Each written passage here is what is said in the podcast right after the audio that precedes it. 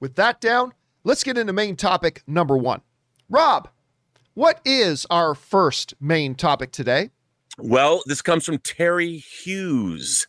Hi, John. I know you know you don't normally talk about game shows, but I wanted to know if you've been following all the drama surrounding Jeopardy the last few weeks. I read today that the producer of the show, who was also supposed to be Alex Trebek's replacement as host of the show, was just fired.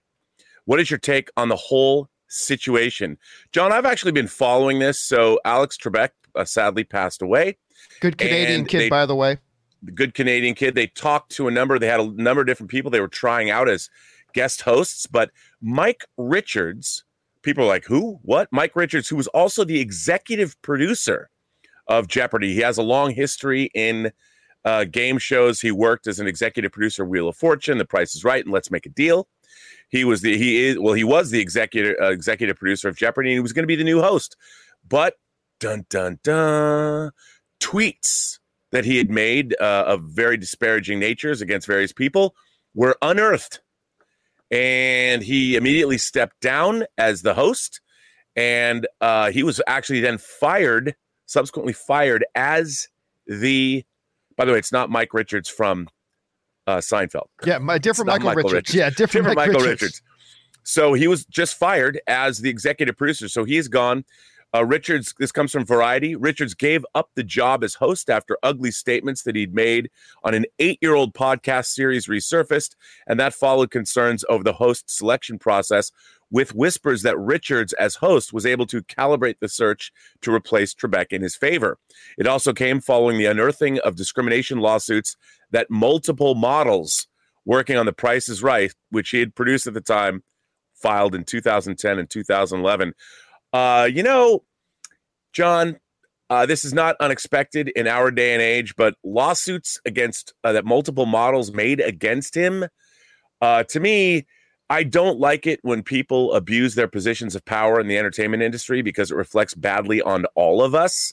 And I've always been a proponent that there was a day of reckoning coming, and it's nice to see that that day is here. I feel that this is the right move. Uh, unfortunately for Mr. Richards, it was an $18 million gig that he lost as the host, and who knows how much he would have made executive producing uh, one of the most lucrative and fun game shows in the history of game shows. And I, on one hand, I feel bad that that happens to him. I hate it when people's careers, basically his career is over. And what are you going to do for the rest of your life? You have to reinvent yourself. But I think it was the right move. What do you think? Well, here, this is this is an interesting one, but I'll tell I'll tell you right now. Him losing this job has nothing to do with the old lawsuits and has nothing to do with the the comments he made on an old podcast. Because look, I I went back and read into this because I normally don't care about this TMZ garbage, but now this is right. directly impacting the shows and entertainment that are going to be on for people to watch and see. So we'll address it when it comes to that. Yeah. But I looked into it and it's like, okay, so he has this podcast that he used to have, like from eight years ago and he said some stupid things on it. Like he said, he made some comments about how he does he doesn't think women look good in one piece bathing suits. Um, he got into a discussion about it was supposed to be kind of an irreverent podcast, and he got into a discussion about like some uh, one of those big hacks that happened years ago, where a bunch of female celebrities had their nude photos from their phones leaked online and he oh, got yeah, into a conversation with uh w- with one of his female co-hosts about like, hey, did you ever do like stuff like that? And it's like stupid, dumb stuff, but something you lose your job over eight years later. No. And as far as the lawsuits go, they were never even really lawsuits against him. There were two lawsuits when it came to the prices right. One named him as a co defendant in a lawsuit against the show, but he was later removed from the lawsuit altogether. And then there was one where they had laid off a bunch of models off of The Price is Right. And then one of them was a model who got pregnant that after finding out she got pregnant, she later got uh, laid off the show as well, like a year later. Like, was that coincidence? Did he specifically let her go just because she got pregnant? What whatever, bad management, bad whatever. Is it something that a guy loses his job over 8 years later? I don't think so. I'm going to tell you what this is all about, Rob. I believe this is completely all about that this guy as executive producer of the show was the one who set up the search for Alex Trebek's replacement, and he ends up getting the job himself. That's what this is about. And when I think what surprised the show and what surprised the company was the amount of backlash that got levied against them once this all came about because this dude's name came out of nowhere. Like when all of a sudden, because right. they had, you know, they had Aaron Rodgers hosting, they had LeVar Burton co host, all these guys who came out and talked about how this show meant everything in the world to them and a, a bunch of others as well. And then, oh, look at this. The guy in charge of the search for Alex Trebek's replacement they ended up picking himself. Now, of course, they will be quick to point out that, hey, you know, once Mike became a serious contender for the job, he removed himself from the deciding from the committee that would make the decision. But at that point, everybody knew it was already rigged. It was already rigged. This guy set up a search process to make sure that at the end of the day, he was going to get that job. And they got, I think they assumed or hoped that a lot of people wouldn't give big pushback on that, but it got a ton of pushback. And honestly, Rob, to me, I might be right and I might be wrong, but all this other stuff is just leverage for them to pull the trigger on trying to save face. It's like, well, they had to have him step down as a thing, and then they just got rid of him just to try to remove the problem. I, I honestly think this has far less to do with uh, some comments he made on an eight year old podcast and a, a, a, management litigation situation at the price is right that happens frankly all the time. I think it has less to do with that and more with the fact that this was just a dumb decision. I think he sealed his own fate the moment he tried to position himself to get this job. And uh and he's out. And he's out. And and so and i don't hear here's the funny thing rob. I don't hear anybody and because i did some searching around online after this now i'm not a huge jeopardy fan but I did some searching around on some forums after. I don't hear one Jeopardy fan lamenting that Mike Richards is out. I'm not hearing one of them saying like upset that he's out. It's like, oh come on, we Jeopardy fans really wanted Mike Richards to be the new. I haven't heard one person lamenting this, and I think that tells you everything you need to know about this situation. The Jeopardy fans never wanted this guy. This guy set up a rig system to get himself hired in the job, and all this other stuff is just added fuel to the fire to give them a position to justify removing him from the office altogether. And to me, that's what this is all about. And mm. you know what? I, I hate saying this about anybody that loses their job. I really do. But this guy deserves it. He deserves losing this job. You got to be smarter than this to think I'm going to rig the system to set up so I get the job. Myself, when none of the fans want me as the host, I am nowhere near the most qualified guy to be the host. Yeah, he had hosted a couple of failed things in the past, but he t- does not have any sort of su- a successful track record of being a game so- show host.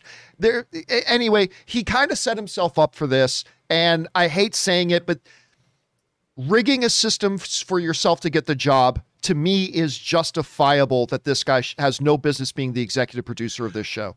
So, yeah don't you think though? Like I, you might be right about that, but I mean, I, I think if that's the case, he's one of the most monumentally stupid people in the entertainment business because clearly, obviously, it was so blatantly. I thought it was such a strange thing that even the network or the the owners of Jeopardy would be like, that would be like, you know, they're making a sequel to Die Hard, and I've decided as somebody working on it, I'm going to make myself the new John McClane.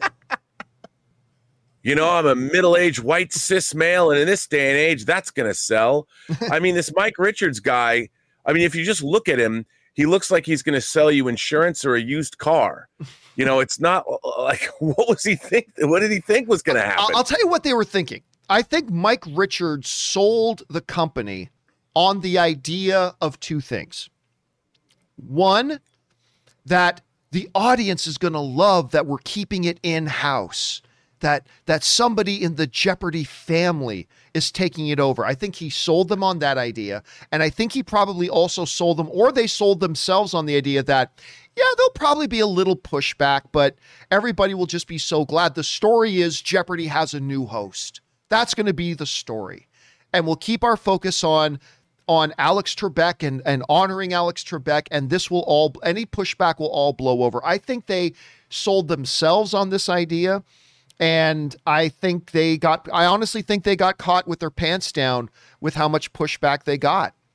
Yeah, And, you might uh, be right about that. Just a stupid idea. Absolutely. I do. I mean- listen, I'm not, I'm not even a guy who follows Jeopardy all that much. And the moment I read executive producer of Jeopardy gives himself the job, I thought, well, this is one of the dumbest things I've ever heard in my life. This isn't going to go over well. Yeah, me too. I mean, I wanted LeVar Burton to be the host. I mean, I listen, I was reading through the list and there were a lot of people who came in and hosted and did. I even heard Aaron Rodgers did a really good job doing it, but LeVar Burton, I, I, people, everybody everywhere loved LeVar, LeVar Burton doing it. and then all grew of a up sudden, watching Reading Rainbow. and then they gave the guy gave himself the job. The head of the search gave himself the job. I, I just can't believe it. Anyway, guys, question is for you.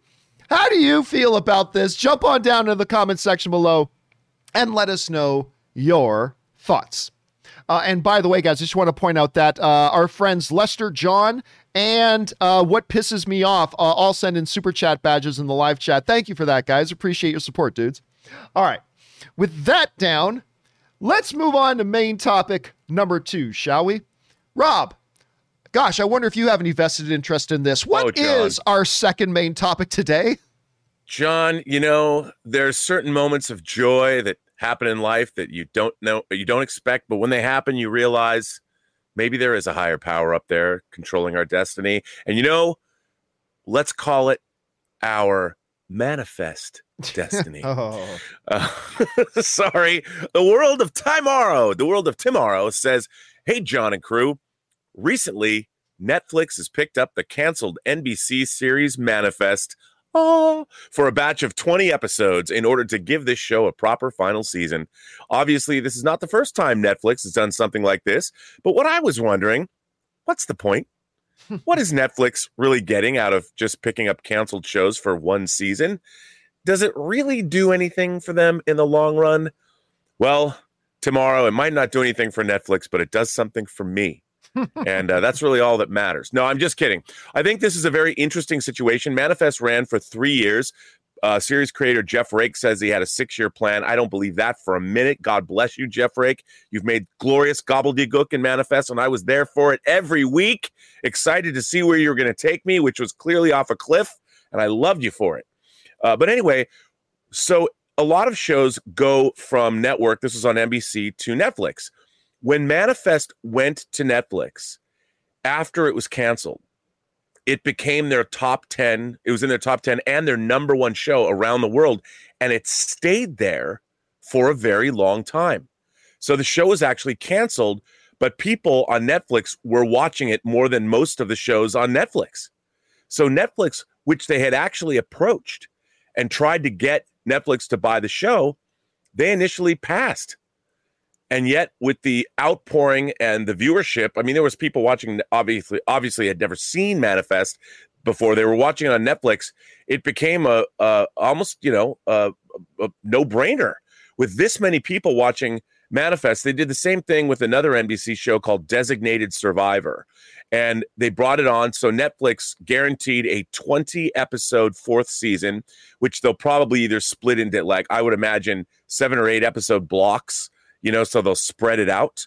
But Manifest obviously has the most ridiculous long running storyline uh, ever. It's a very lost esque type show, and every every week they just dig the hole deeper for themselves, which I love.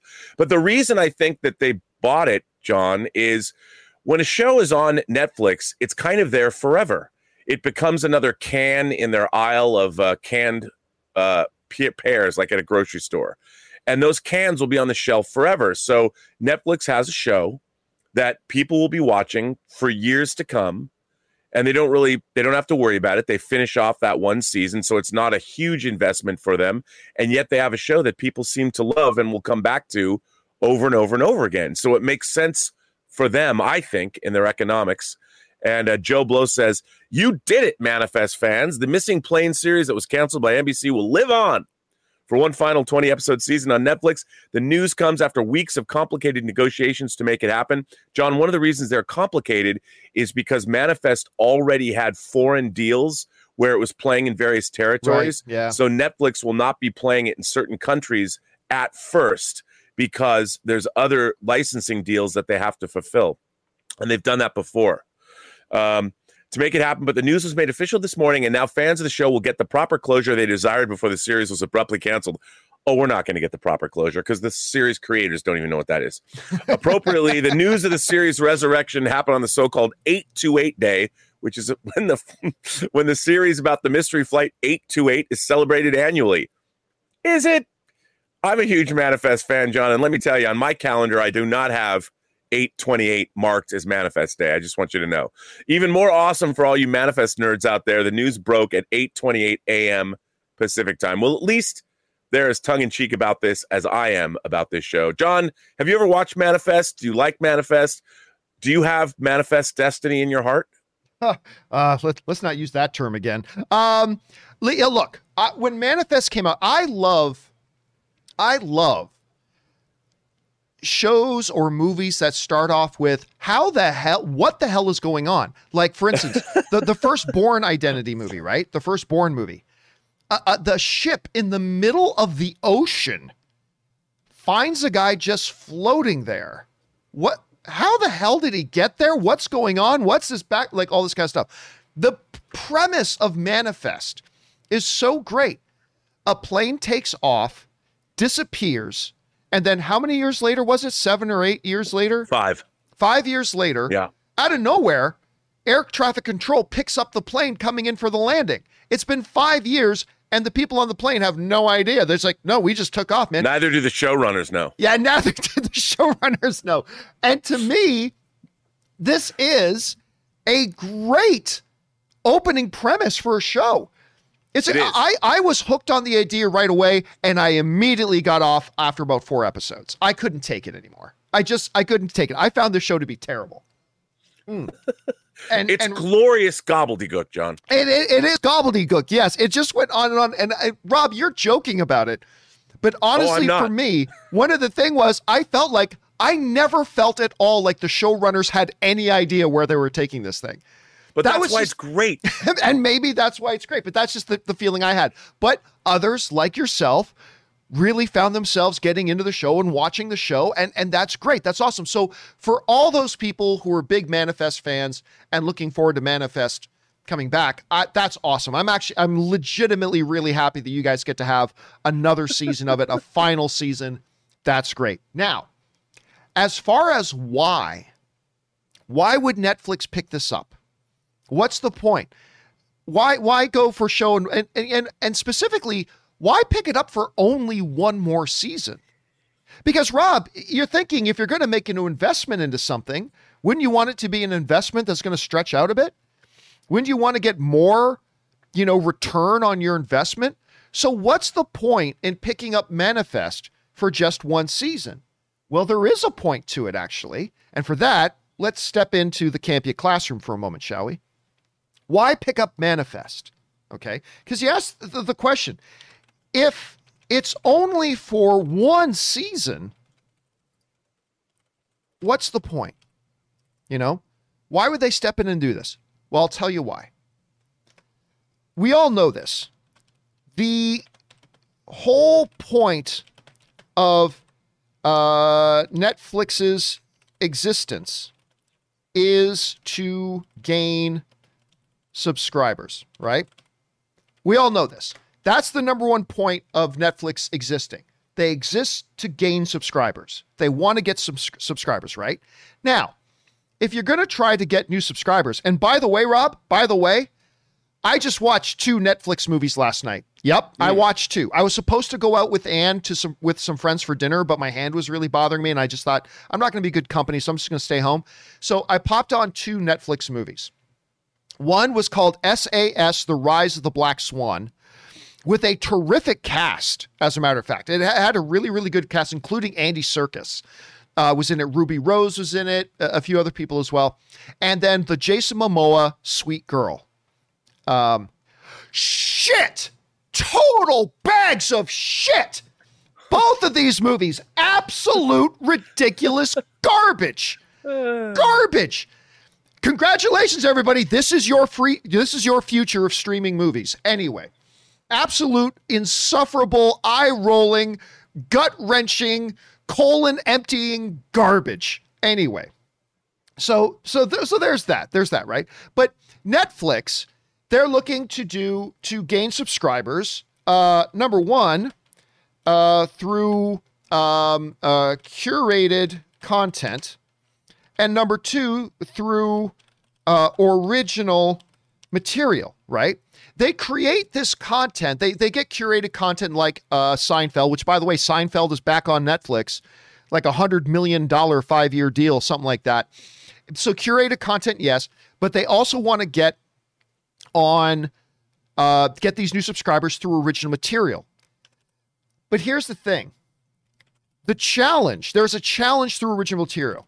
The challenge of getting uh, getting subscribers subs through original material takes time and it's a gamble. It's a gamble. Because, Rob, when you launch a new original series, nobody knows about it. Nobody has connection with it. Nobody understands the story yet. So you create this show in the hopes, in the hopes, and it's a gamble, but in the hopes that it catches on with the audience, that it builds up a bit of an audience, and then that word of mouth from that audience spreads out to people who are not yet subscribers of Netflix. And then hopefully then it will attract people in to subscribe to Netflix. But it is, again, a gamble. Here's the thing though. By picking up shows like Lucifer, uh, Lose Giver, Lucifer, uh, Lone Survivor, and Manifest. Here's what Netflix does Lucifer, Lone Survivor, Manifest, and other shows like that, the gamble is gone. These are shows that already exist. These are shows that already, regardless of how big or how small, these are shows that already have existing fan bases. These are shows that already have people that follow it. They get rid of the gamble. The gamble's gone.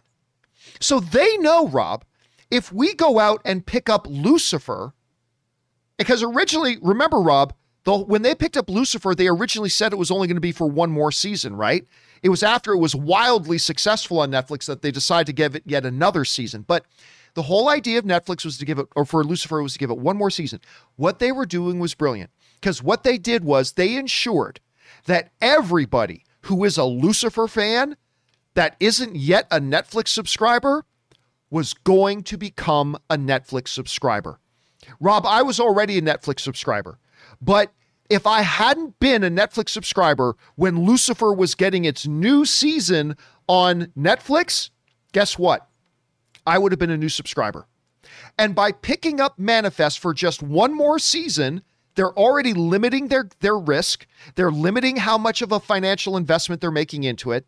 And what they have guaranteed is everybody who watched Manifest that isn't a Netflix subscriber, guess what? They're going to become Netflix subscribers.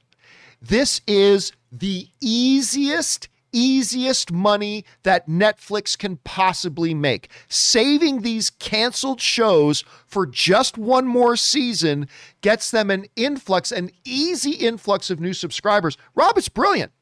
It's absolutely brilliant. And again, there's no gamble. No gamble. It is almost risk free. So when you actually sit back and look at it, look, I had somebody say to me once, Rob, and it's true you know, John, Netflix is just using you as a Lucifer fan.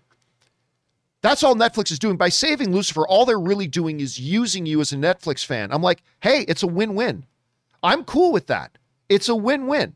So, you manifest fans, when you hear that Netflix is just using you, just smile and say, yeah, but we're getting what we want. It is a win win. They're getting what they want. We're getting what we want. Happiness all around. I don't know, Rob. What do you what do you think of that? Like the that my take on that. Well, I think you're absolutely right about that. I mean, very astute, and also using you as of course they are. The idea of entertainment companies is to acquire properties that they can sell, or if they're pre-sold, so much the better.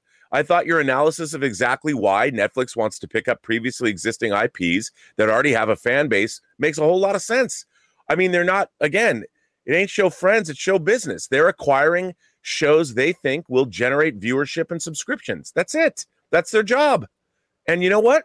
Like you said, if you're a Lucifer fan, or in my case, a Manifest fan, unashamedly, unabashedly so, uh, because I I just I can't believe where the writing staff takes us every week. Uh, I, I I I'm a happy camper. I do that peanuts dance, that da na na na na na. You know when they're all dancing together and you see Pigpen riling up all the dust. Yeah, man. I was doing the peanuts dance when Manifest uh, was renewed. So, but let's let's go one step further because I see some people in in the live chat asking, fair point. Well, why not do another season of Daredevil? Like, why why cancel Daredevil? Well, because of this. If you understand that by saving Lucifer, Lone Survivor, Manifest, they are reaching out and gaining new subscribers, right? And it is also almost no risk. All they're really putting up is the cost to produce one extra season of television. That's it. It's different with Daredevil. Daredevil uh, is watched by uh, Netflix subs. Daredevil had been had had three seasons, Rob. It had three seasons. In Netflix's head, anybody who was going to sign up for Netflix to watch Daredevil would have done so already, for the most part. They would have done so already. It's been on, for, we ran it for three seasons. They would have signed up for it by now. On top of that, Daredevil gets more expensive to make each season. Because every year that it's on, the cast want more and more money. Understandably so, totally fair. Charlie Cox's salary demands go up. Everybody else is involved in these shows, their expenses go up. And at some point, Netflix has to decide uh, when is it not a ratio uh, in our favor anymore? When is it not? When is the ratio no longer in our favor? How much money are we putting into Daredevil? And are we actually getting new subscribers from Daredevil anymore? We're not getting new subscribers, really? Not not many new subscribers on Daredevil anymore because everybody already signed up. Well, then can we justify spending the kind of money we need to spend? Or can we spend a little bit of money, save a show like Manifest, and bring in more new subscribers? That because Rob, that's the inconvenient truth here. This one new saved season of Manifest is going to add more new subscribers to Netflix than a fourth season of Daredevil would. Daredevil's obviously the superior show, but the reality is this is the business decision. And that's the world of streaming, ladies and gentlemen. And that's the world of streaming we're going to get moving forward. So I don't know, guys. Question is for you. Are you a Manifest fan? Are, if you are, I'm so stoked for you guys that you're getting another season. If not, does this make you curious to check out the show? Whatever you guys are feeling, jump on down into the comment section below and let us know your thoughts. All right, guys. With that down, let's move on to main topic number three. And our third main topic today gets submitted to us by Tyler R., who writes, Hey, John slash crew, longtime fan since the AMC closet days. Well, thank you so much for that, Tyler. One of my favorite movies of 2019 was Shazam. You, me, both, brother. Ever since then, I have been eagerly waiting for the second installment. Yesterday, David F. Sandberg posted a picture of it wrapping. This movie is little less than two years away. The impatient part of me wants to know why is it they are releasing it mid 2023 when the film is already finished filming? Does it really take a year of post production? Thanks and have a great day. All right. Thanks a lot for sending that in, man. And yeah, listen, you guys know how big of a fan I am of Shazam. I love Shazam. That movie to me, until Suicide Squad, Shazam was my second favorite DCEU movie. My favorite, obviously, is Zack Snyder's Man of Steel. That's my favorite. That's still to this day my favorite DCEU movie. Um, uh, probably Suicide Squad is probably now my second, but it's still it's very very close with Shazam. I love that movie. I loved it more than most people did. I thought it was so unbelievably charming. I was just grinning ear to ear that entire movie. I loved it. I thought it was great, and I've been very excited about a second one. So now they had been filming it. They had ads. Um, obviously, the immortal Helen Mirren, L- Lucy Liu, uh, both joined the cast as the antagonists in the film. That sounds great. They had been filming and they've been shooting, but now the filming is done. It's in the can. It's in the can. As the director of the film um, uh, got on, got onto social media, and he basically announced, he said, "That's a wrap. Now sleep. so, and look at that final shot that he did. Obviously, there's some action going on in there in somebody's bedroom. Something bad happens and all that kind of stuff. So it's now wrapped up and it's done. And I got to say, Rob, you know me. The saying is the tangibilization of it. It's it's real now. The next Shazam movie, The Fury of the Gods, Shazam 2, whatever you want to call it, is no longer just a theory. It's tangible. They have done shooting. Now, you're right this thing is not scheduled still to come out until I believe June. I think it's June of 2023. So the question gets asked well, wait a minute. Why not release this thing until June of 2023 when they're already done shooting? I mean, yeah, it's still just 2021. Yeah, they've got to take some time for post production. That could take anyway. And yeah, and they asked, could it really be a year of post production? Yeah, some movies can take up to a year of post production. I don't think this one will take a year of post production, but some of these movies can. These visual visual effects heavy movies can. But even then, you're just putting us into like fall of 2022, and you're still not putting the movie out for another seven months after that. Well, the reason is this, Rob, and, and, and I think you'll agree with me on this, but I, I am curious to know your, your thoughts on it they don't set release dates on movies based on when the movie's going to be done shooting. The release date for a movie is a very weird science that they look at the movie they have and they put a lot of money and a lot of study and a lot of research into thinking where can we put this movie that we think gives it its best chance for success? And that's what decides when the movie comes out. And if they had determined a long time ago, looking at the script, they think this movie will have its best shot of success in a June release date, hmm, we don't think we can have it ready for June of 2022. Therefore, we're going to do it in 2023. So, yeah, it really has nothing to do about when the movie's done. If anything, Rob, it does open the possibility that five months from now, Warner Brothers could decide, hey, you know what? We're going to move the release date up. Why not? I mean, they could do that. But again, when they release the movie has absolutely nothing to do as to when the movie is done shooting. I don't know, Rob, how would you answer that question? Well, I think it's a pretty good analysis. I mean, you know, also remember we're also coming off of a pandemic where where certain um, uh, schedule changes have been made, and maybe they're looking at the 2022 release slate and saying, you know what? Yep. We don't have a place to put this movie where we think it's going to do uh, the best it can. I think that Shazam was a movie that it, it, was a little bit of an underperformer at the box office, but I think a lot of people discovered it uh, later on, on streaming, home video, that kind of thing. And I think they know that it can be a much bigger earner than the first one. And they probably know they have something pretty special. So they're waiting to put it in the proper weekend where they can stake their claim early and it has a better chance of succeeding. That's what I would say. What do you think I mean, it, it does see. Look, I, you can look at this from the viewpoint of of the average fan like us. It's like it does feel weird though, doesn't it? That here we are, September first of 2021, and it's done shooting. And it's not coming out until June of 2023. I mean, I I get it. That does seem kind of odd. And I think you're right, Rob. I think the pandemic, because we said for a long time, the actual effects of the pandemic we haven't even started to feel all the effects of it. That we no. were going to feel this, we're going to feel the effects of this going well through 2022 because of all the shifting release dates. But seeing as this thing is done, and they will probably even have the post production done, I'm going to guess within the next eight months. Do you think there's a possibility that this thing at some point maybe they could move the date up, or do you think a true heart of the summer release schedule is what's best for this movie. What do you think? I mean, maybe they might, but then again, you know, with all of these movies that were shot and are getting finished, it also has probably to do with resources. There's only yeah. so many visual effects companies in the world that can do these movies, and they're all very, very busy doing incredible uh, work. I mean, remember 2022, how long has Jurassic World Dominion been done shooting? You know, we're not getting that until June of next year.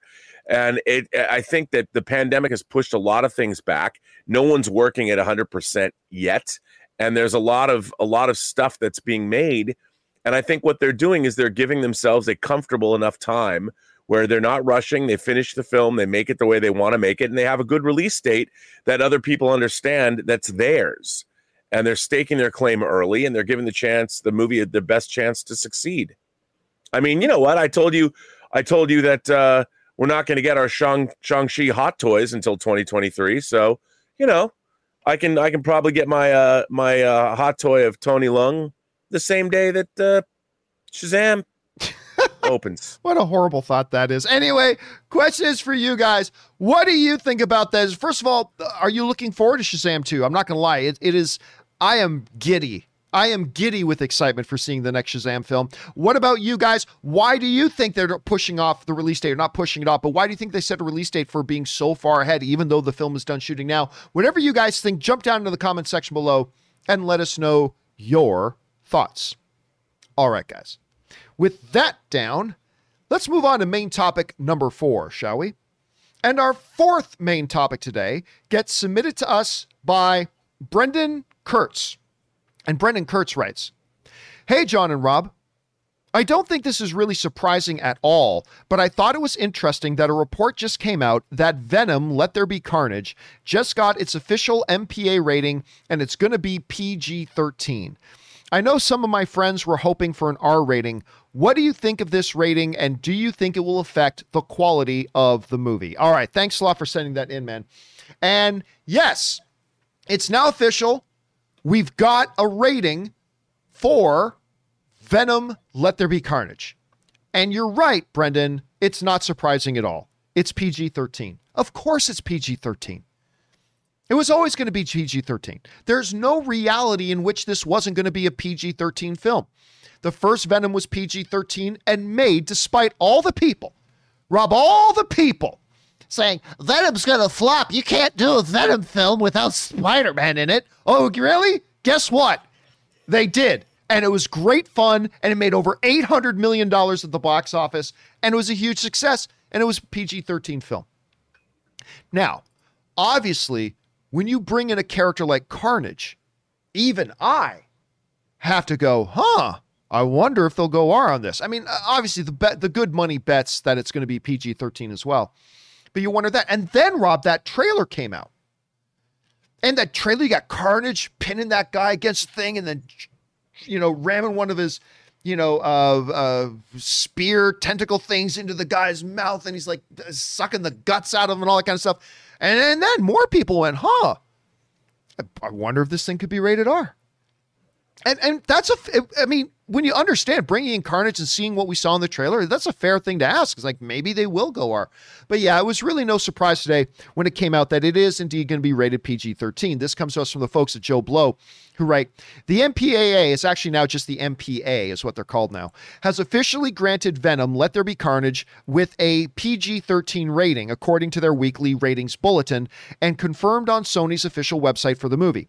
The film earned a PG 13 rating for intense sequences of violence and action, some strong yeah. language, disturbing material, and suggestive references.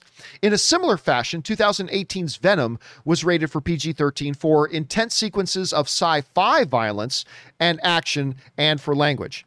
While a PG 13 rating makes sense for financial purposes, since it opens the film up to, to be seen by more of their target demographic, a lot of fans were hoping for a more adult oriented R rated film. And that comes to us from our friends over at JoBlo. Look, I've said this before, I will say it again. Uh, R rating does not make your movie better, it just doesn't. Dropping three more F bombs and then showing boobies does not make your movie any better. Well, maybe for juveniles like me, but in general, It does not make your movie any better. And look, the reality is, everybody forgets that you can get away with a lot of stuff in PG 13 as long as you follow some guidelines. Don't show the blood. Don't show the blood. You could have carnage ripping people apart. If you don't see blood splattering everywhere, you can get a PG 13. You can get a look. Everybody likes to look back and remember fondly the original Hellboy and Hellboy 2 The Golden Army. Guess what? You know what those are rated? They're rated PG 13. You get away with a lot of stuff. So, look, did Venom Let There Be Carnage need to be R? We've been having this argument for a long time. No, I'm sorry, it did not need an R. The original Venom didn't need an R to be delightful and entertaining and make a hell of a lot of money. Hellboy didn't need an R rating to be good. The, the Dark Knight didn't need an R rating to be thoroughly entertaining and, and considered by some to be the greatest comic book film of all time. Venom Let There Be Carnage did not need to be rated R. I know that's an unpopular thing to say. I know the cool kids in the playground fans needed to be R. I get it. That's fine. That's the cool thing to say. But the reality is it doesn't need to be R. Now, that being said, Rob, would I complain if they came out and said Venom Let There Be Carnage would be rated R? I wouldn't complain at all. Not in the least. But did it need to be that? Nah. It'll be fine. It, it really will. We already got a taste in the trailer that they're going to be able to get away with a lot of stuff on this. So I get it. Some people were looking forward to R. I get it. Some people are going to feel a little disappointed by that.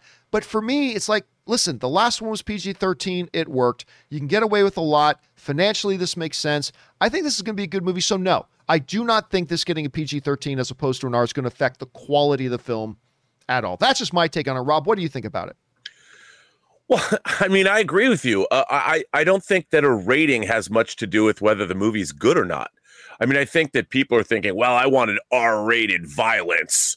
You know, I wanted entrails spewing across the street. I don't know, but remember, it is a Venom Carnage movie, and they do want kids to see it. After all, they probably are pushing the boundaries. I can imagine that there's going to be some eight-year-old that sees this movie in the theater and they're going to think that this is the greatest movie they've ever seen in their lives. And if it was rated R, I don't know if that eight year old kid could have seen this film. So I think that they're making the right choice with this. I mean, you know, it doesn't mean, like you said, this movie looks like it's a lot of fun. And you know, if if Carnage is is manifesting all different kinds of weapons, I mean, I'm amused by that. I don't necessarily see him see him. He doesn't have to like carve people up and eat them like Hannibal Lecter did. You know, I mean, it still could be great. There's a lot of good movies with PG 13 ratings. I mean, most of them. But I mean, look, to, to, to some people's, to play devil's advocate for a second, I mean, yeah, look, you also have some really great, like, can we imagine Deadpool not being rated R? I mean, look, I totally believe before Deadpool ever came out, I totally believe you could have done Deadpool PG 13 and done it in such a way that it, it could have worked. But we all would have preferred it rated R because we know what they would have wanted done. We know what tone that movie they we would have wanted that movie to be. And now it's impossible to imagine a non R rated uh, Deadpool. Uh, James Gunn's uh, James Gunn's uh, Suicide Squad, right? Like, if you want to let a guy like James Gunn just go bonkers then that's going to need an R rating, right? If you want James Gunn to truly just do whatever he wants to do and go bonkers, James Gunn is going to go R rated. That that's just where he's going to go, and that's so that works for that. You don't need to have that for. And by the way, you know, I remember uh, somebody pointed th- this out to me once. Um, what's what's that comic shop? Is it? It's not House of Secrets, is it? Is it House of Secrets? The one that's on uh, in Burbank? Um, yeah. it is how yeah. So I remember that some, Amy Dallen worked at. Yeah, that Amy Dallen worked at. Right. I was in there this one time. I was talking to one guy who worked there who watched the show, and there's they were t- talking. We were talking all this kind of stuff. I remember Venom came or Carnage came. So you know, Carnage in the comic books had always been PG thirteen. I mean, really, if you look at except for a couple special issue stuff, if you actually look at what's in the comic books, it's actually kind of PG thirteen what they do.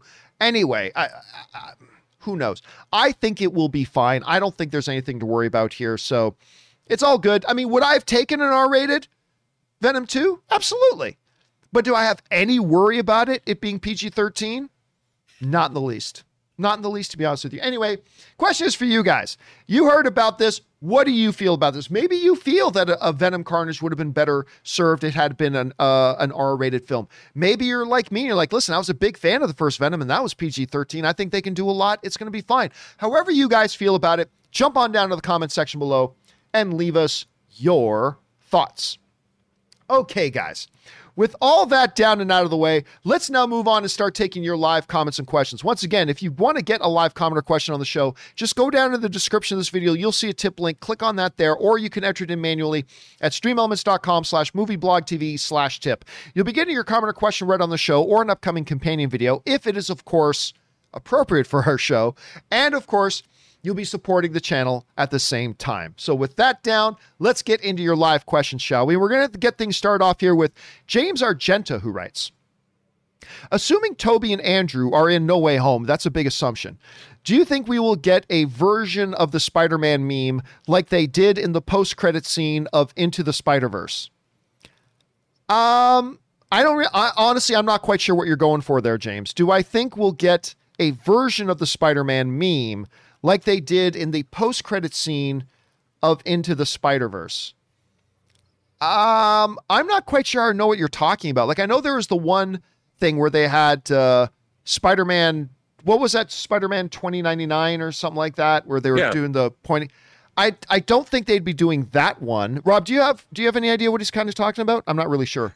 Well, I, am not quite clear on what he's asking either. I mean, a, a, a post credit scene. I mean, there's there's different I have a Hot Toys figure of, of Spider-Man 2099, just so you know. Uh, I, I, I, again, I don't, I don't quite know what he's asking. Yeah, but it, maybe, maybe it's it's the pointing thing that tons of memes got made of afterwards. All right. Uh, next up, we go to Nosferatu, who writes One of my favorite stories you guys tackled on AMC Movie Talk was the moron who brought Google Glasses into a movie. I remember that. Oh my God, that's going back a long ways, if I remember it right. So yeah, I remember remember when they were gonna come out, Rob. Like I think Apple and Google, they were all gonna come out with their glasses that you have, would have little heads up displays in them, but they also had cameras built into them. And some guy, eh, um, this was a long time ago. I'm trying to remember this right. Some guy tried to get away with wearing his Google glasses in the movie theater, and they wouldn't let him do it. And then he complained, "I should be allowed to wear my glasses." Like you stupid fucking moron. Yeah, you should let me bring my camera and then point it right at the screen. I remember that. I have to, now I got to go back and remember. I, I got to go back and take a look at that and see if I remember that because that one that was funny if I remember. Okay, next up, uh, we've got uh, anonymous rights. One of two. Hey, John, uh, I just got to say I recently got a chance to watch the new Hulu series, Only Murderers in the Building, starring Selena Gomez, uh, uh, Steve Martin, and Martin Short. And I got to say, this show is so uh, so far is a lot better than I was expecting. It's not at all about the comedy like I thought it would be. There is more to this story. I also think the main three in this is very good. So, do you have plans to watch or give the series a chance? What are your thoughts? Oh, dude, I am absolutely going to watch this. I have Ann and I have not had a chance to start watching yet. I don't want to watch it without her. Um, but you put, first of all, Martin Short, good Canadian kid. Uh, from my hometown, as a matter of fact, Hamilton, Ontario, Canada. He went to McMaster University right there in Hamilton as well. But you put together two thirds of the three amigos. I'll watch anything these guys do together. So I don't even need to know anything about the show, and I'm down. Rob, have you watched any of this Steve Martin Martin Short series yet? No, but the trailer looked great. It does me. look great, right? I, I mean, I, I keep watching, going, I got, I, I keep forgetting, and then it's weird. It's one of those things that always pops up on Facebook, like Facebook ads, and so it, it people know I'm interested. All right, next up, uh, we go to uh, where are we at here? Oh yeah, we're at uh, Natasha's Lost Crush. Writes, "Hi amigos." John, you prepared me for the worst regarding Black Widow's villains. Now that I watched it, I think they were kind of weak, but still okay. Even the bad MCU flick is way better than the overall average. That never ceases to amaze me. Cheers. Oh, listen, I agree with you on that. See, here's the thing I say Black Widow, Rob, is a lower tier MCU show or MCU movie, but that's the thing about the MCU. Even their lower tier stuff is better than most stuff out there. Like, don't get me wrong, I don't think it's as bad as like Iron Man 2. I think it's definitely better than Thor the Dark World, but still I have it down there on that on that lower shelf. Um, I'm glad you liked it more than I did. I, I thought the villains were just awful. I thought they were just terrible. But if you didn't think we're all that bad, that's awesome. I, I, celebrate that.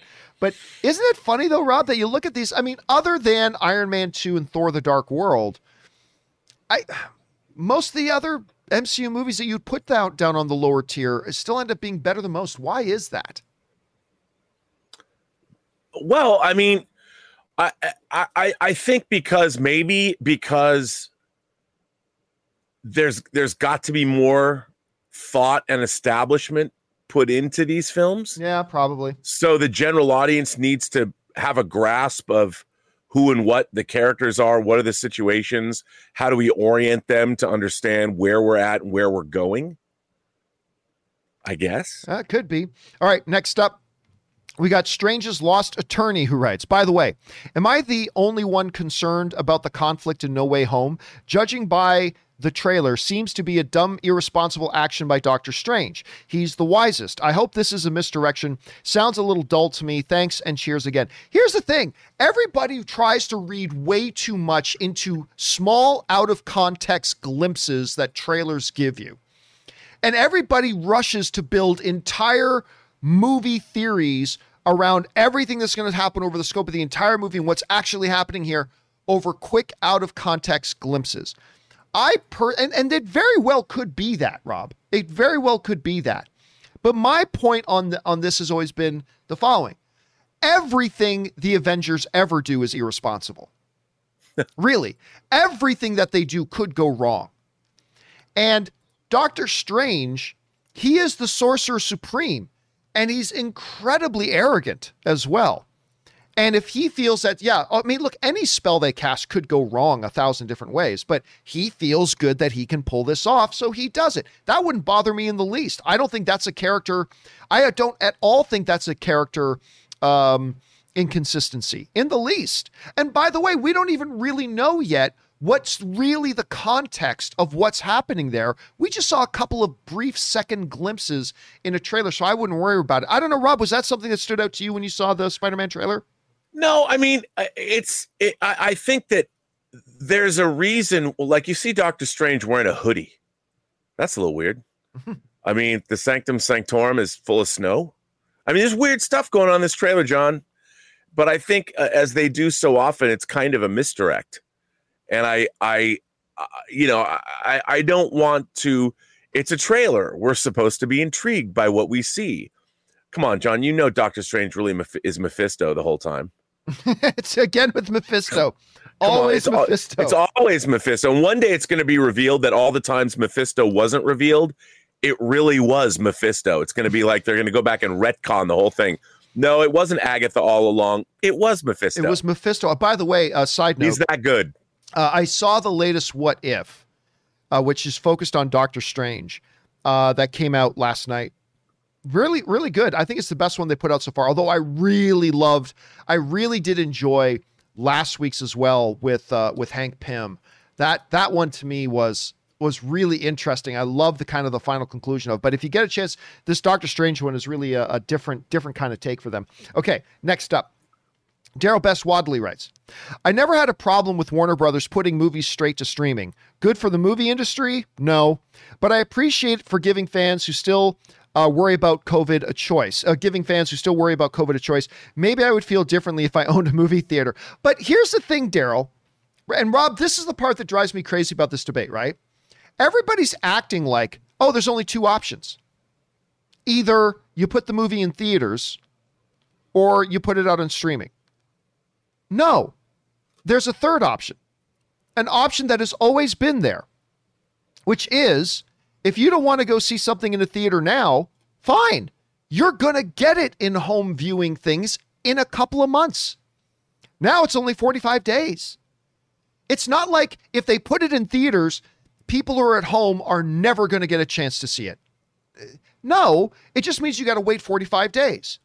That's it and then you're going to get it just like everybody else. So it's not just that there's one option or the other, there is a third, a third that actually represents a win for everybody, a, a, an option that gets money made for the movies so that proper movies get made, not this Netflix shit that I had to sit through last night. God, yeah, that shit was so bad, Rob. I just was angry that it was like wasting my time. Anyway, because that's where the movie industry is going by the way. That that that experience I had last night, that's the future of streaming movies on Netflix or any any of the rest of them. But there is an option that is a win for everybody.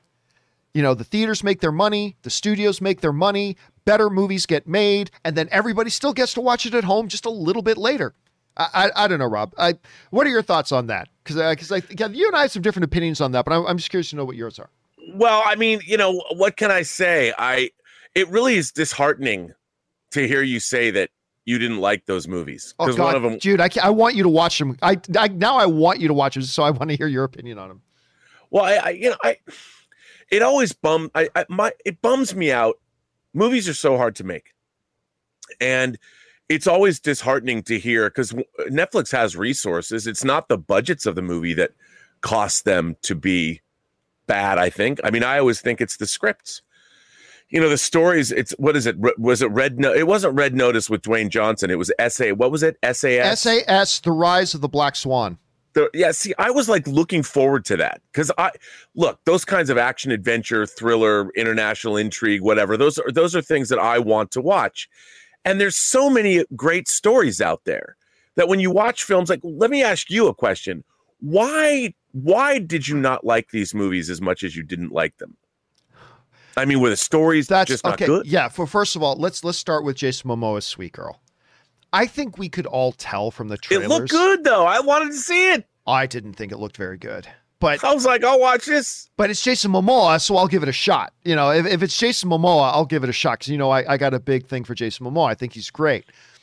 But it's just awful. I mean, the script was bad. Oh, frankly, man. Frankly, and I've never said this about Jason Momoa in anything, not even that terrible Apple show See.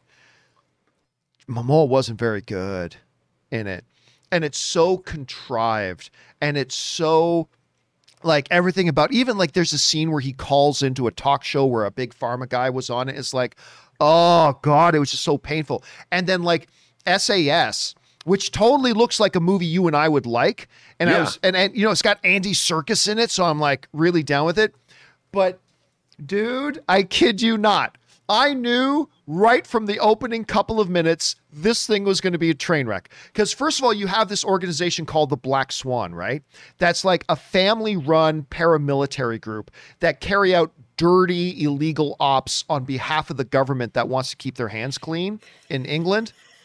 And then something happens where they go too far. So now the SAS need to bring them down, right? And who's the agent? You guessed it. The movie starts with this good looking, clean cut guy who's obviously a secret agent of the SAS showing up to his palace in England. Buckingham Estate, not Buckingham Palace, but his name is Agent Buckingham. And he shows up in the opening of the movie to this giant, like, makes Downton Abbey look like a, uh, you know, a porta potty and he shows up to his state with his own personal Alfred. Say, your mother and father would be so proud of you. Oh, Christopher, or whatever is real. Oh, Thomas, would be so proud of you. I'm just here to pick up my mother's ring or my grandmother's ring. And he's got this huge palace. And of course, he is also the greatest secret agent in England. And then in the midst of all this, there's a there's a big uh, uh, a hostage situation, right, on this train. And in the middle of this hostage situation where people are dying left and right, he's trying to sneak this little girl out of uh, out of the arena. He's trying to sneak this little girl out, and they're hiding on top of the train right now. And the little girl, is that girl on the train your girlfriend? Why, why, yes, she is. She's going to be more. I'm going to ask her to oh. marry me. Do you love her? I think I do. How do you know that you love her? And like, there's fucking machine guns going off and people are dying. And they stop the movie in the middle, have this little existential discussion about love between rich Lord Buckingham and this little girl. How do you know you love her? And I'm like, oh my God, this is so bad. But I think, I think, Rob, they look at these scripts and they go, okay, we can make that one for pretty cheap we can get a couple of of of not C level names, so we can get a couple of B level names in there. You know, it's a, it's a heist movie, it's secret agents with Buckingham palaces and all this, and, and yeah, it's just it's just it's the type of shite it's the type of drivel that these streaming services are going to be the ones that they're producing from now on. They're going to be producing these pieces of shit that aren't terribly expensive to make, and they're going to crank out 30 or 40 or 50 of these a year. And then one or two a year, they'll actually put real effort so that it looks like, look, look, we're the ones who put out The Irishman. Remember that? The Irishman? That was us. Like, but and they'll so they'll do that, but in the meantime, all the rest of them is going to be this absolute garbage shite that the only thing they'll spend a little bit of money on is maybe a big name star to make it look like it has some credibility moving forward. Anyway, I'm sorry. I, I'm sorry. I'm getting sidetracked, guys. I could go on this the whole, but I'm just sitting there watching both of these movies, and I'm just getting angry at how bad they are, and knowing that this is the future of movies. this is the future of movies. Well, wait a minute. I mean, look, what you're describing though is uh, the production value was there. I would assume, right? Sometimes. Okay. Okay. but, uh, Sometimes, I- yeah. But I would say I would say it all comes down. I mean, this is where talented filmmakers are needed. You know, it, it comes down to direction and it comes down to like you know that company Grindstone that releases I think the Hitman's Bodyguard was a Grindstone movie, but they Mm. do all those they did that Ryan Reynolds gambling movie. Um, Grindstone releases a lot of films through Lionsgate and they really they've got good actors, but they really live or die on the scripts and the direction because they have the, a lot of them are shot in New Orleans and they have the production value. And I really think what it's going to come down to is once again, we're going to have to see talented filmmakers arise. And we're going to have to see people that really understand filmmaking. And I think right now there's a lot of people that are getting jobs that are getting jobs that aren't necessarily qualified to make the kind of movies that we want. And that's why they're able to get jobs at Netflix.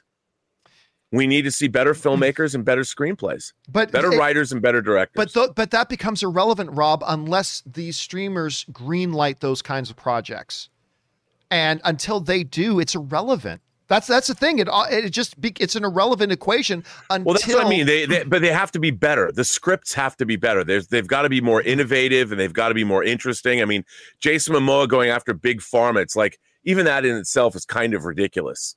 Like big pharma is what some secret military organization that can defend themselves against one man determined It's- to take out the it's so I mean, that would be easy to do, I would think. But you know, Rob, here's a great equivalency. Okay, you know how we were talking a little bit about how does Daredevil not get a fourth season, but Manifest gets picked up?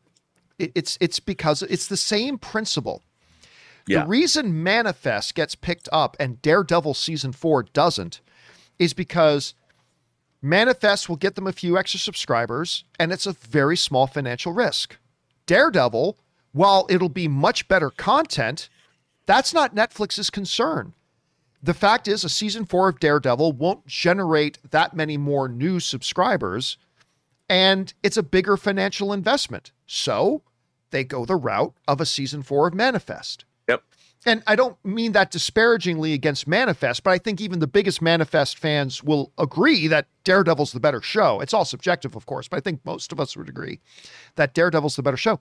But that whole mindset, Rob, that whole mindset also translates over to their movie making decisions. It's like, okay, yeah, we could spend the extra money and bring on this filmmaker and do this, but it wouldn't have the same poster appeal and it's going to cost us more. And really, just what we need is just more content just to keep our subscribers happy that we're just cranking out more content. As opposed to, we could spend more money with better filmmakers and better scripts that will have higher quality, even though it won't have as much of a return for us. That's just not their mindset. And it's not just Netflix. This is going to be Amazon. This is going to be Disney Plus. This is going to be all of them, and it's it's that's why I get a little bit concerned about that. That's why I get concerned about that. Anyway, sorry, I dragged us on that for way too long. We got to get moving on here. Uh, next up comes to us is Josh, who writes one of two. Hey, John and crew. I know and respect your opinion on the DC show Titans. I did enjoy I, I did enjoy both prior seasons, but the current Death in the Family slash Red Hood storyline has been my favorite by far. I haven't had a, I haven't had a superhero movie or show choke me up uh, choke uh, choke up like choke me up like man Um, like Man of Steel's "You Are My Son" moment until last week's episode with Bruce and Jason. Uh, Curran Walters and uh, Iain Glen really did a fantastic job. I was wondering if either Rob or Kim have watched the current season and have, or have any thoughts of it. Yeah, I, I gave up on Titans after one season. I couldn't take it anymore. Uh, I've heard from some people that they really do like the new season. Rob, I, I haven't asked you. I don't remember. have you watched Titans in the past? Are you still watching Titans today? Where are you on this right now? the Teen Titans, the new Teen Titans, the Wolfman and Perez new Teen Titans that started in basically 1980 was one of my favorite comic books of all time. My favorite team comics. And to me, I was hoping that Titans would have been the Friday night lights of shows with that kind of humor, that kind of heart, that kind of humanity, but still deal with real issues.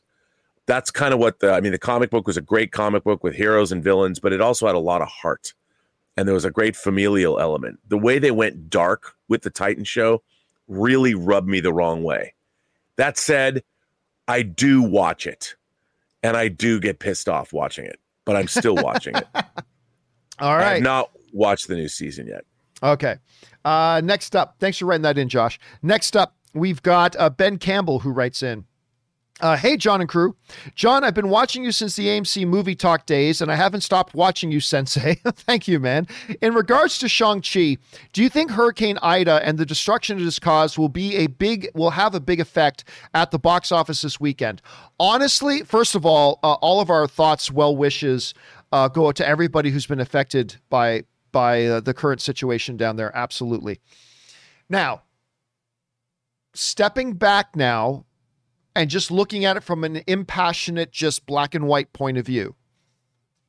The reality is, it won't have that much of an effect uh, on the box office. If this were a movie market like New York, or if it were a movie market like LA, or some giant, giant market that represents a significant weekly percentage of the overall box office, maybe. But the fact of the matter is like Louisiana isn't a huge movie market. It's not one of the bigger markets. So while there's some it'll have an effect and an impact, I don't think it will have a monster impact. I don't think it'll have a big one. Rob, what do you think about that? I probably not a monster impact, but it is, you know, Deadline did report that it's it's on track to, that Shang-Chi's on track to make 90 million dollars this weekend worldwide. Who said that? Oh, world, oh, dead- oh, oh, worldwide. yeah, worldwide. Yeah, on deadline this okay, morning. Worldwide. That's that. Whatever. Yeah. I mean, but I mean, and it's like apparently it's only opening in one theater. Or it's only opening in Hong Kong. Uh, it's going to be interesting to see where this goes because here's the thing: I've always believed the proof the proof is in the pudding, John. And I think you and I would both say to anyone who's interested or maybe mildly interested in seeing this movie, if you're on the fence, this movie is a it's one hell of a good time it at is. movies. Yeah. I mean, it'll make you feel damn good watching it. It is so entertaining, scene to scene, moment to moment that I've it's more entertaining than a lot of movies I've seen in the last couple years. Man, I I thoroughly enjoyed this movie and I can't wait to see it again in IMAX. Uh, by the way, our friend Todd Fayer sends in a super chat badge in live chat. Thank you for that, Todd. I appreciate that, man. Yeah, I'm still sticking with my 45 opening weekend number. I still think 45 is is the. I mean, again, worldwide is irrelevant. Uh, never, never, never look at worldwide opening weekend because every movie opens in different territories and a different number of territories every week. So you're never comparing apples to apples. Um, so I still peg the domestic opening weekend at 45. I, as much as I love this movie. I've said from the beginning, Rob, I think it's going to struggle uh, at the box office for all the reasons we've already gone over. But here's hoping it'll become a pleasant surprise.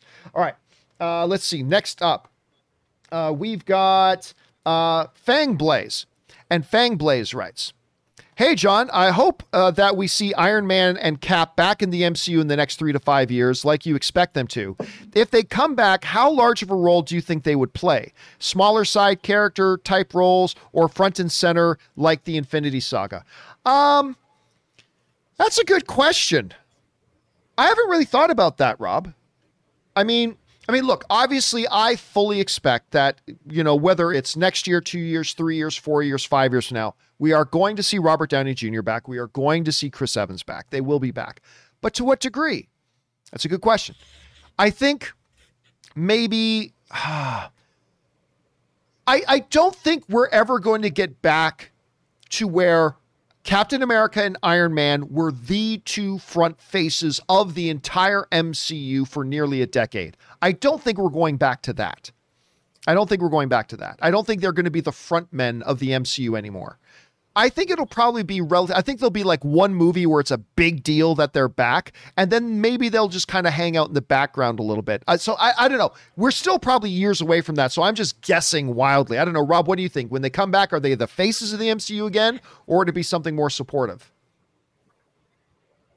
I think it's going to be more supportive. Right. I mean, I, I, you know, I think Shang Chi is one of the first new characters that they're introducing that I think is going to be a fan favorite. And I think just like a lot of people didn't know Iron Man in 2008 outside of comic book circles, I think Shang-Chi is going to be uh, a favorite because it is so entertaining. I think they're going to be trying to build up new characters the same way they built up new characters from before. I mean, already they're bolstering old characters like Falcon and Winter Soldier and and and Wanda, and now they're Shang Chi, and they're the Eternals are new characters.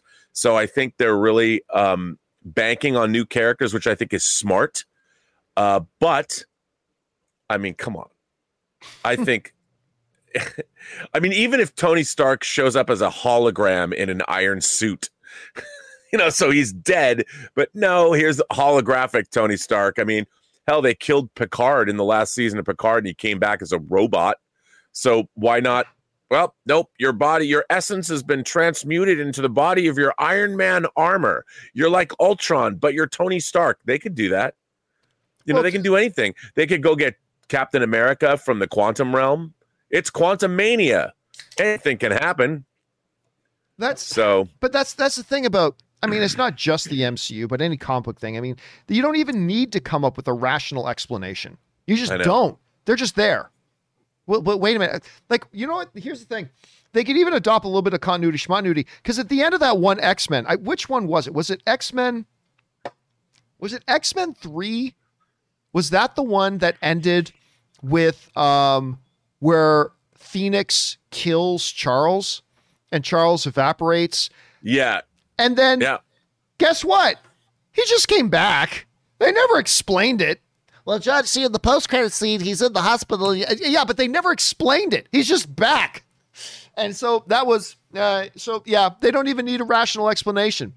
The, the blah, blah, time travel.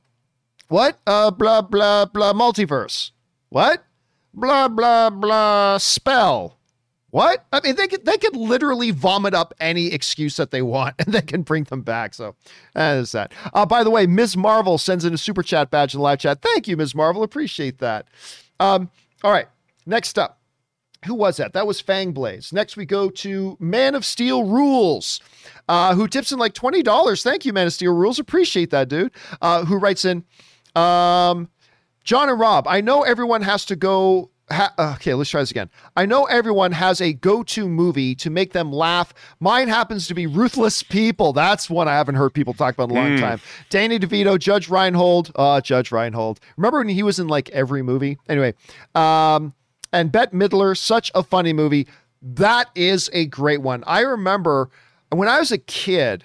I don't know. Maybe, Ruthless People wasn't necessarily a good one I should be watching as a kid, but when I was a kid, my parents had a couple of VHSs, and one of them was Ruthless People, and another one that I would pop in a lot was Romancing the Stone, and it was all kind of around you know that that era. So those are ones when I was a kid. I mean, today the one the ones I always go to are Zoolander, Galaxy Quest, Forty Year Old Virgin uh, Anchorman, Dodgeball. These are the ones I kind of go to now. But back then, Ruthless People was definitely one. I mean, it's never one of my big major ones, but Ruthless People, Romancing the Stone, that's when I was like really younger. But uh, that, Rob, do you have a go to feel good, kind of smile, make you laugh kind of movie that you like to go to? Dude, I love Get Him to the Greek. I love forgetting Sarah Marshall, but there's just something about Get Him to the Greek that I can't get enough of. But in terms of just, I mean, I'm talking comedy. But in terms of my warm, fuzzy overall movie that puts me in great moods, there's two, and they both start with the letter A Almost Famous and Amelie. Nothing Oh, puts wow, smiles yeah. on my face and, and warms my heart more than those two movies. Yeah, I love those ones. All right. Uh, and we just talked about Amelie the other day. Thanks a lot Yep. for writing that in, Man of Steel, and good job on bringing up Ruthless People. That hasn't been brought up much at all. Uh, by the way, uh, Jetfire97 sends in a super chat badge in live chat. Thank you, Jetfire. Appreciate that, man. All right. Next up, Ahmed Z writes. Hey, John, I was watching the Disney Gallery for the Mandalorian Season 2 finale. I haven't watched that yet. I totally want to. Uh, and was really impressed at the effort, technology, and skill that went into making Mark Hamill look uh, younger in the finale.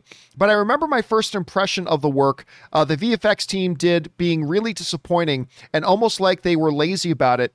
Uh, but on the contrary, they did a lot of work on it based on what I saw. Why do you think it didn't turn out as well as. Thrawn's, for example, in Rogue One, thanks and bring on the filthy. Um, look, here's the thing. Everybody thinks everything they see in the movies is really easy to do. And it's not easy to do. It's an art. And yeah, I'm like you. I was not terribly impressed by how Luke looked um, in that final episode of Mandalorian. I agree. I've seen some other people remake that and have done a little bit of a better job, sure, but it ain't easy. And a lot of effort and a lot of energy and a lot of man hours and a lot of creativity goes into getting it, making it. And look, at the end of the day, it didn't take away from it, right? Like every Rob, it's not like, oh, nobody talked about the finale of Mandalorian because that Luke face just didn't look quite right. That's all anybody talked about for a week. Like all anybody talked about for a week was how amazing was that big reveal at the end of Mandalorian. That's all anybody talked about. And yes, during the discussion, we would all mention, yeah, the Luke face didn't look all that great. Uh, well, whatever. It happened. They tried their best. They put a lot of effort into it. But why it didn't turn out better? Because it's really hard to make these things turn out great. And sure, I'm sure if they I'm sure if they were offered a second chance to go back and do it again, maybe it would look better. But at the end of the day, did it ultimately ruin the scene? It didn't. So I, I mean, it was fine. I don't know, Rob. How would you address that? Well, I mean, here's the thing. We, especially when you're looking at something in 4K, we know that we're not really looking at young Luke Skywalker because Mark Hamill is old now. And so you talk about the uncanny valley. I mean, they hired a guy. They hired Luke. Uh, uh, ILM hired that that kid who did a better version of deepfake, but we act like it's really easy to do, and it's not.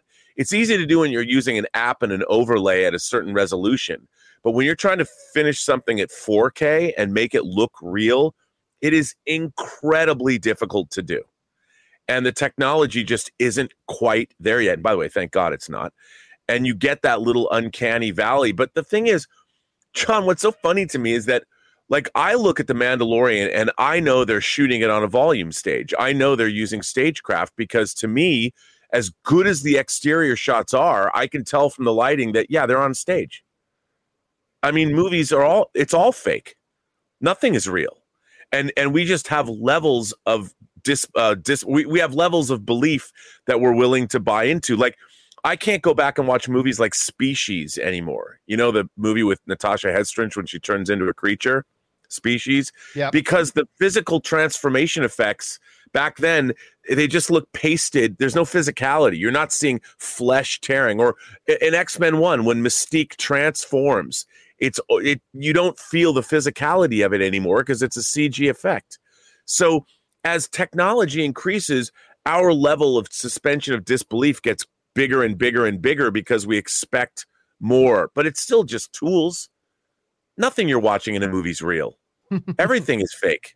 So it just depends. I mean, what are you willing to accept? Uh, When I looked at Luke returning from the Mandalorian, I didn't think to myself, well, that effect wasn't good enough. I'm thinking, oh my God, it's Luke Skywalker. He's come back. Because you know, I know it's I know it's an effect. So what? All right. It's the story that's important. Uh, next up, we go to Dangerous D, who writes Hey John, I know you think Suicide Squad's not going to get a sequel. Well, well, no, I didn't. I didn't say that. let's uh, let's be clear about what I said. Anyway, uh, but it wouldn't be the first time a sequel's made from a box office bomb. There's 2016's Ghostbusters. That did not get a sequel, by the way. The 2016's Ghostbusters did not get a sequel. Let's be clear on that. Uh, 2005's Triple X State of the Union. Uh, Hocus Pocus getting a sequel. I don't think did Hocus Pocus get a sequel or a remake. Anyway, uh, Blade Runner and uh, Donnie Darko, it could happen. See, here's the thing, Dangerous D. There's there's two things to point out. The first thing to point out is this: what I clearly said was yes uh, on the thing, but Warner Brothers is going to have a new ownership, and that's going to be under Discovery, with a very forward-thinking CEO over Discovery who just makes everything work. Like everything this guy touches turns to gold. It seems like. Like there's a reason why something as stupid as Discovery is now like making the kind of money they're making. Like it's insane what they do. So, and I said under new ownership and under the new CEO, I've said this several times, and this is the one hope they have of doing it. They'll he's going to look and say, look, the the former management of Warner Brothers blew this. They didn't market it properly. They did the stupid day and date release thing. They did all these things wrong. But now we're going to give a sequel because the first movie was loved by the critics and the audiences.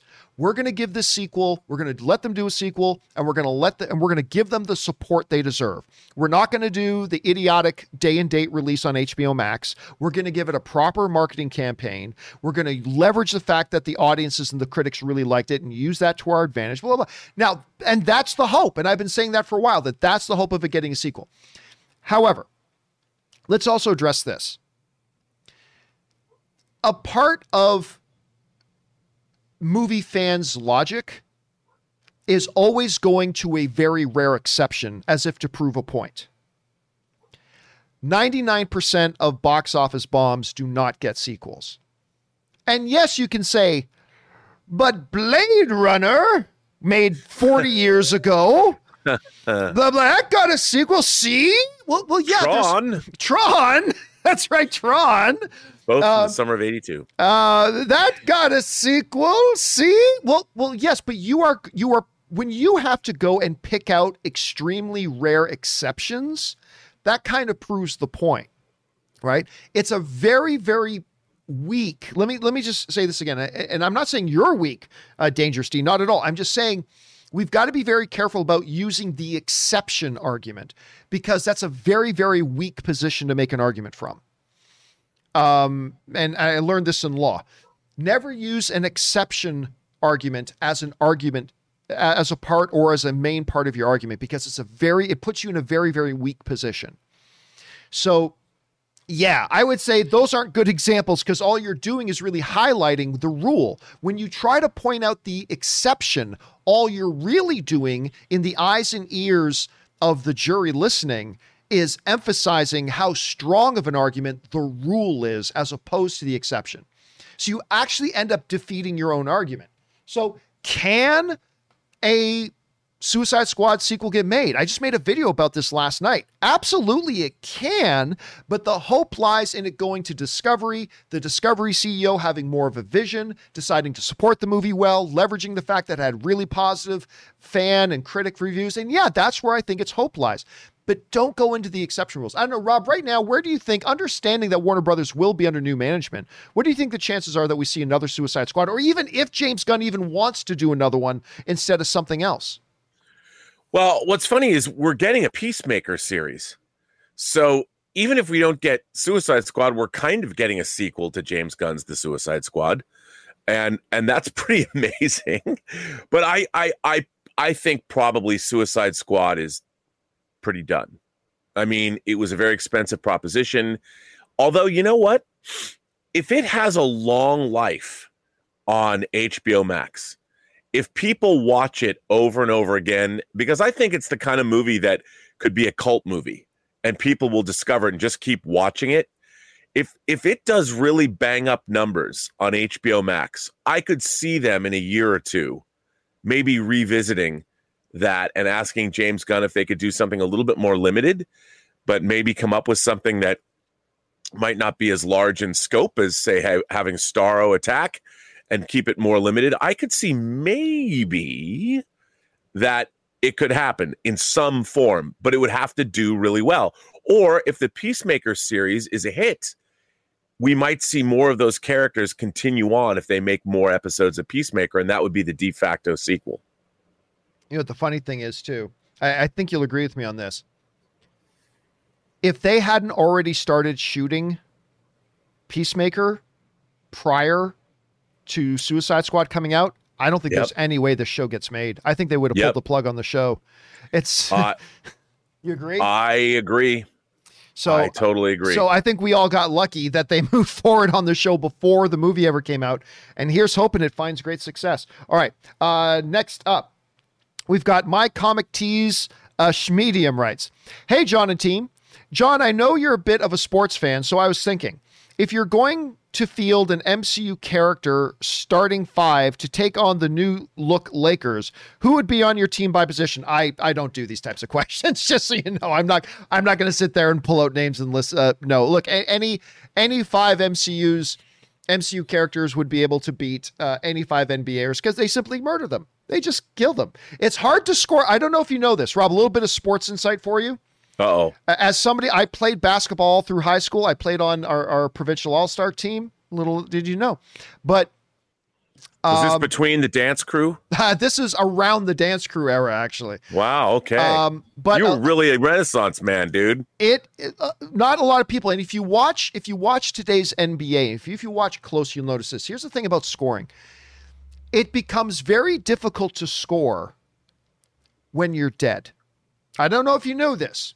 So all the MCU characters would have to do is step on the floor, straight up murder the five NBA players, and then that's it. They, they'll because it's very very difficult to score points, Rob. Eh, I'm not going to say it's impossible, but it's very difficult to score points when your throat's been cut by, you know, the knives of an MCU character or the, you know, a, a sonic blast from an MCU. It's very, very difficult to score. Very difficult to score. All right. Uh, next up, uh, Daniel writes one of two. You have said this before, but it's really apparent that studios are overspending on movies. True. Uh, not all the time, but yeah, there are many cases where they overspend. Black Widow cost around 200 million. John Wick 3 cost 75 million, and I'd say they are both aiming for the same target. Both are about uh, non-superpowered uh, non-superpowered fighters.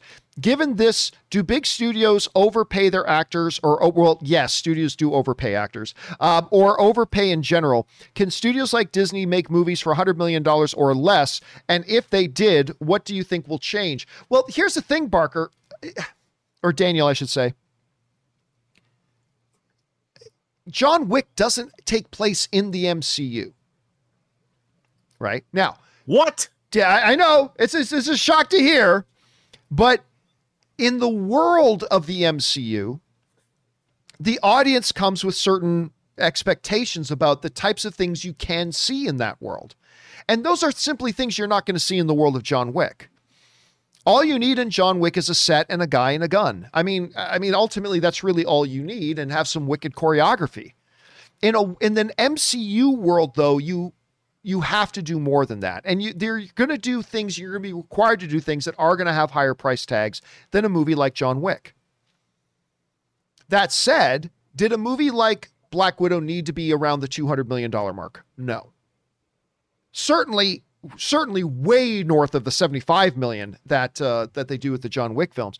But you can't do a Doctor Strange film. You can't do a Doctor Strange film, Rob, that lives up to the expectations of what the audiences expect when they go into a Doctor Strange movie. You cannot make that movie for 75 million dollars. You just you just can't. You can't make Infinity War for 110 million dollars. You can't make Endgame for 145 million dollars.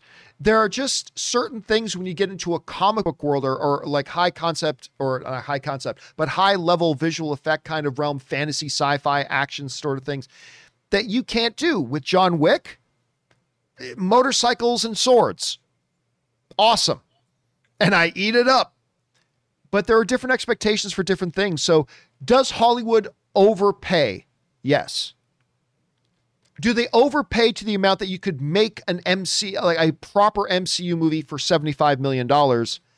I, who am always complaining about how much money Hollywood spend, will tell you no, you can't do a proper MCU movie for $75 million. You, you just can't. So, overpay, yes, but is it that drastic? No. Rob, how would you address that? Well, I mean, look, the problem is now uh, movies are very labor intensive to make.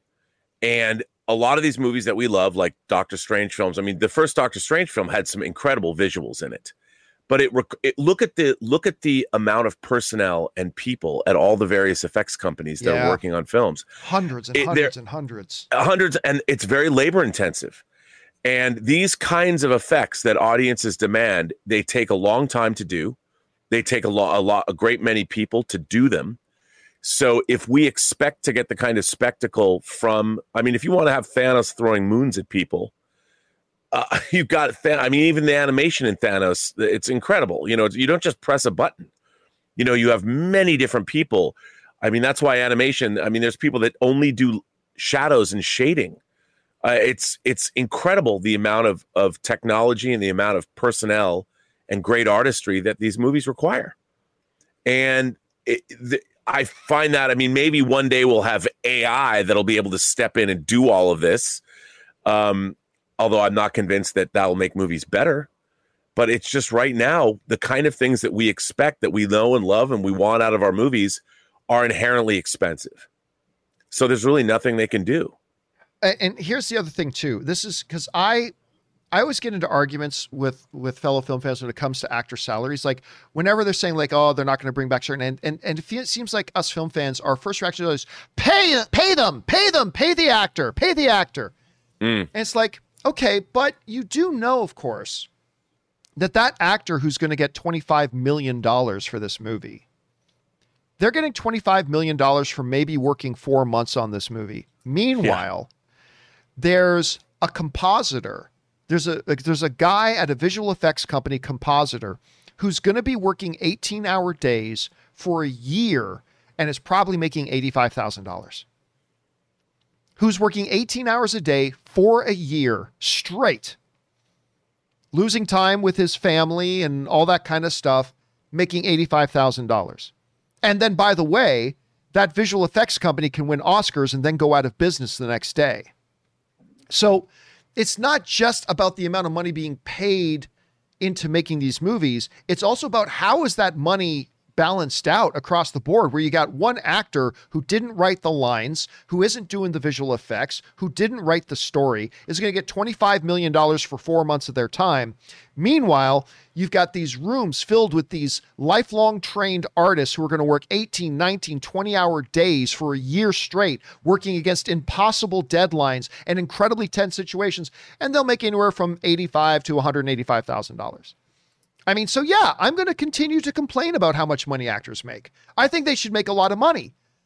But I'm sorry, unless the words, unless the letters DR period are in front of your name and you take motorcycle accident victims and turn them from being paraplegic for their whole lives and let them walk again, you shouldn't make $25 million a year.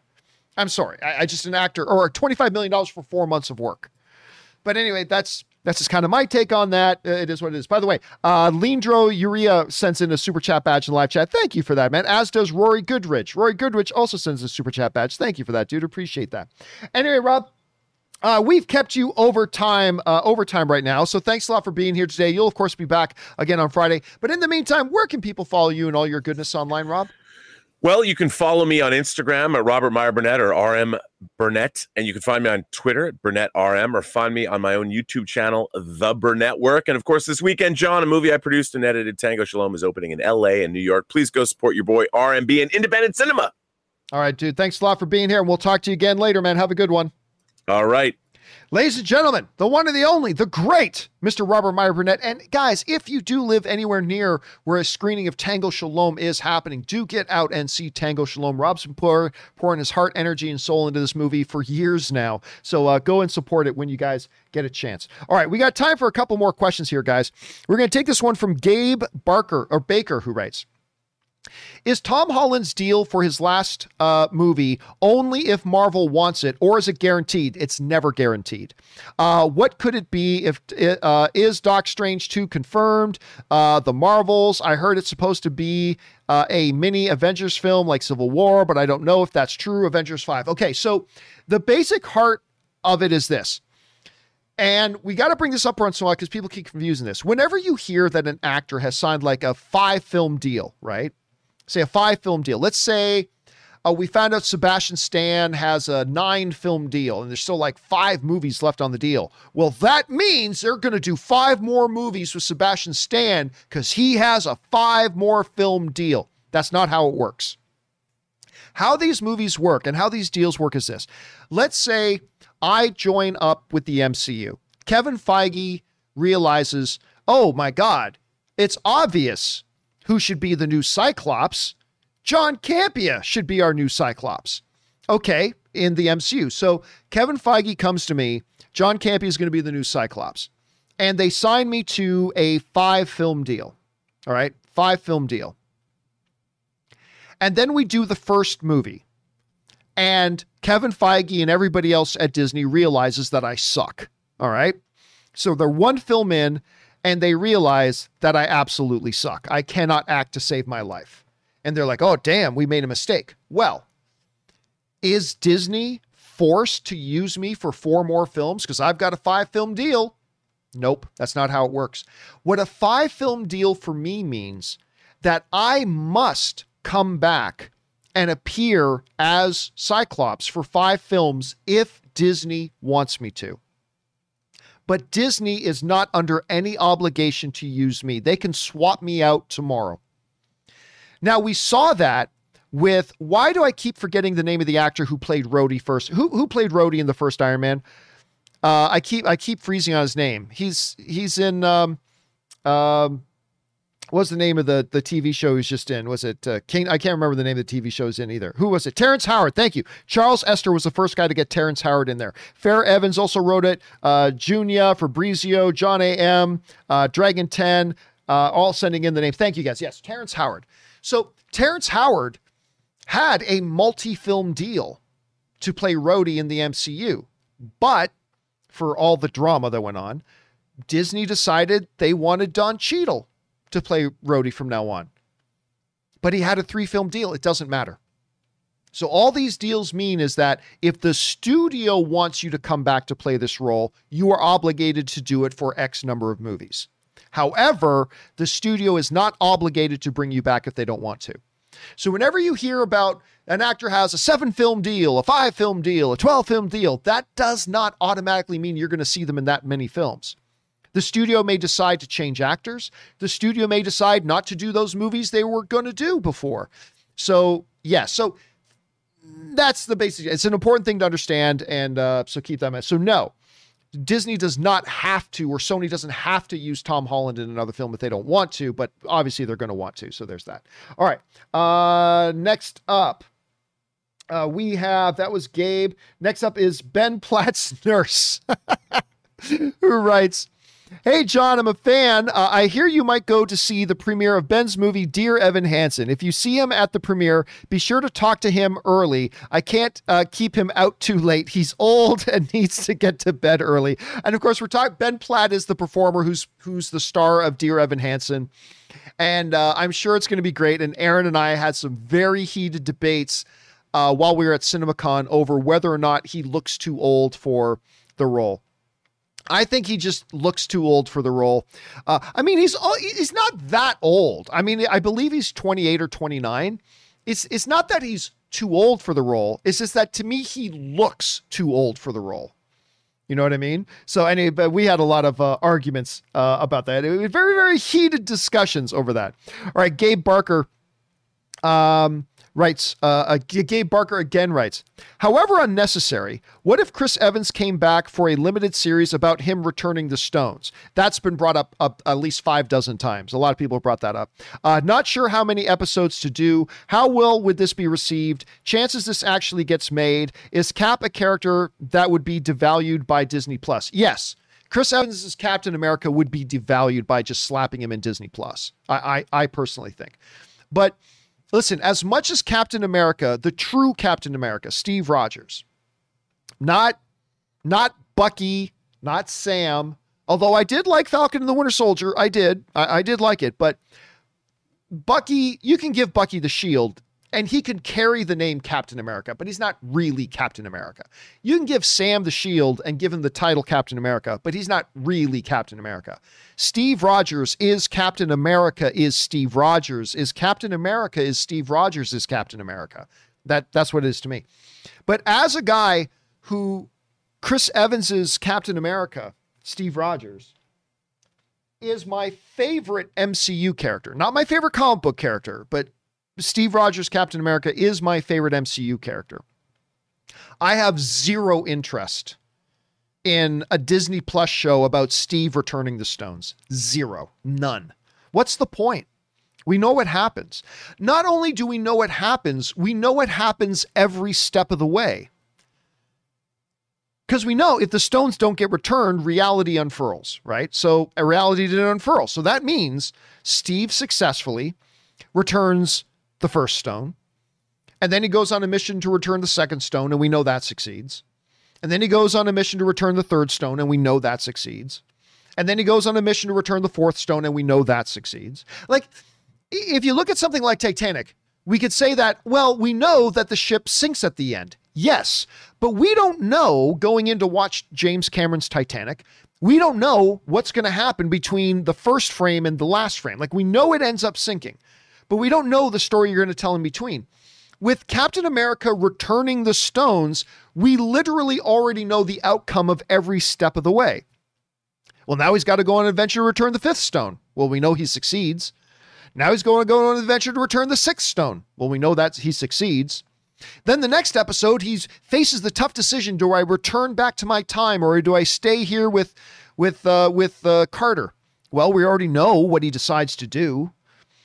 And then in the next episode, oh, the Hydra of that era find him and they're going to kill him. Does he survive? Well, we know he survives because we see old man Steve Layer. So it's it's like it's one of those propositions where not only do we know the outcome, we know the outcome of every single episode already. So for that reason, I have absolutely zero interest, zero interest in a Disney Plus show or movie about Captain America returning the stones at the end of Endgame. It, it just to me it's it's pointless. It, it, there's no purpose for it. So that's just my thing. As a Captain America fan, that's my take on it.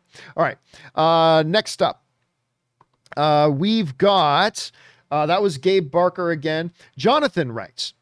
Uh, Campea, brought to you by Zevia. Sponsor me, you sons of bitches. Zevia, we are about to to till you we were about to till you called us sons of bitches. Maybe be nicer, Jod. No, I'll tell you what. I'm not going to be nicer to these insufferably cheap sons of bitches at Zevia. Zevia Cola. Sponsor me, you sons of bitches. More cases of Zevia. More people know about the existence of this cola because of me than anything else these insufferably cheap sons of bitches have ever done with their marketing money. Me. I have more people writing to me. I've never even heard of Zevia. Now I'm drinking it because of you. So listen up, you assholes at Zevia, as I promote your product. listen up, you sons of bitches. Sponsor this show. But John, why do they need to sponsor you when you still mention them every day for free? Okay, yeah, you got me there. That's uh that that's uh that's a very good point. Why on earth would you buy the cow when you get the milk for free? Uh, that's kind of the situation with me. Zevia Cola, sponsor me, you insufferably cheap sons of bitches. All right, uh, next up. Uh, where are we at? Um, next, where are we? Next up, we are at Dangerous D, who writes Hey, John, I pose this question to you Is the DCEU cursed? No. Uh, Wonder Woman 84 failed. Uh, the uh, the Suicide Squad failed. Justice League didn't perform as expected. I see Marvel movies, no matter the controversy, still performs better than DC. Do we need a divine intervention? Uh, divine, I mean Spielberg. Well, I mean, listen. If you cherry pick out certain projects, you can make anything look like anything.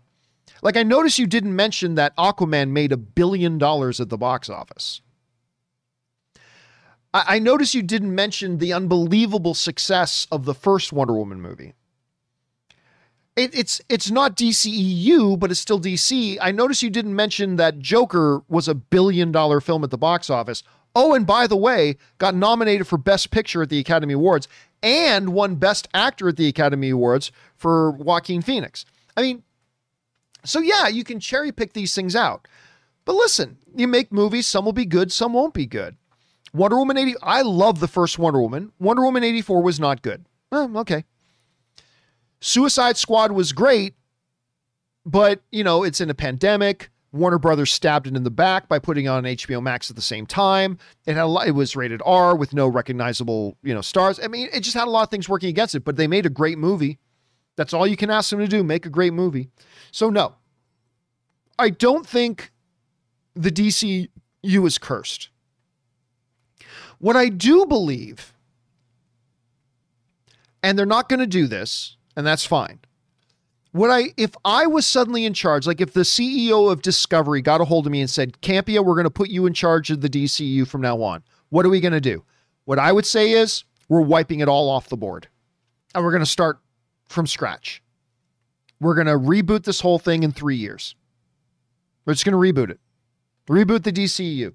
Get rid of all the baggage, get rid of all the the negativity that's already attached to it and just start fresh. But that's not what they're doing. And that's okay because they can still succeed. I think they're doing some good things. They got some really good looking projects on the go right now. So we'll see how it goes. We'll see how it goes. All right. Uh, let's see. What's next? That was Dangerous D. Next up, we got Willow who writes To answer your question regarding Mandarin versus Cantonese, good, because I need an answer to this. I'm a Mandarin speaker and I cannot understand any Cantonese. It sucks because most Chinese people in Vancouver speak Cantonese. And I'll frequently have elderly people come up to me uh, and talk to me in Cantonese. And I can't understand a word they say. However, uh, my friends who speak both dialects say they're actually quite similar. I do also speak. Uh, Shanghainese, I'm assuming that's something spoken in Shanghai. And while my friends can't understand me, I notice the similarity to Mandarin. Yeah, see, that has come up. Um, that has come up a lot because people were somebody asked me whether the Chinese that they're speaking in Shang-Chi is Mandarin or Cantonese, to which I have no idea.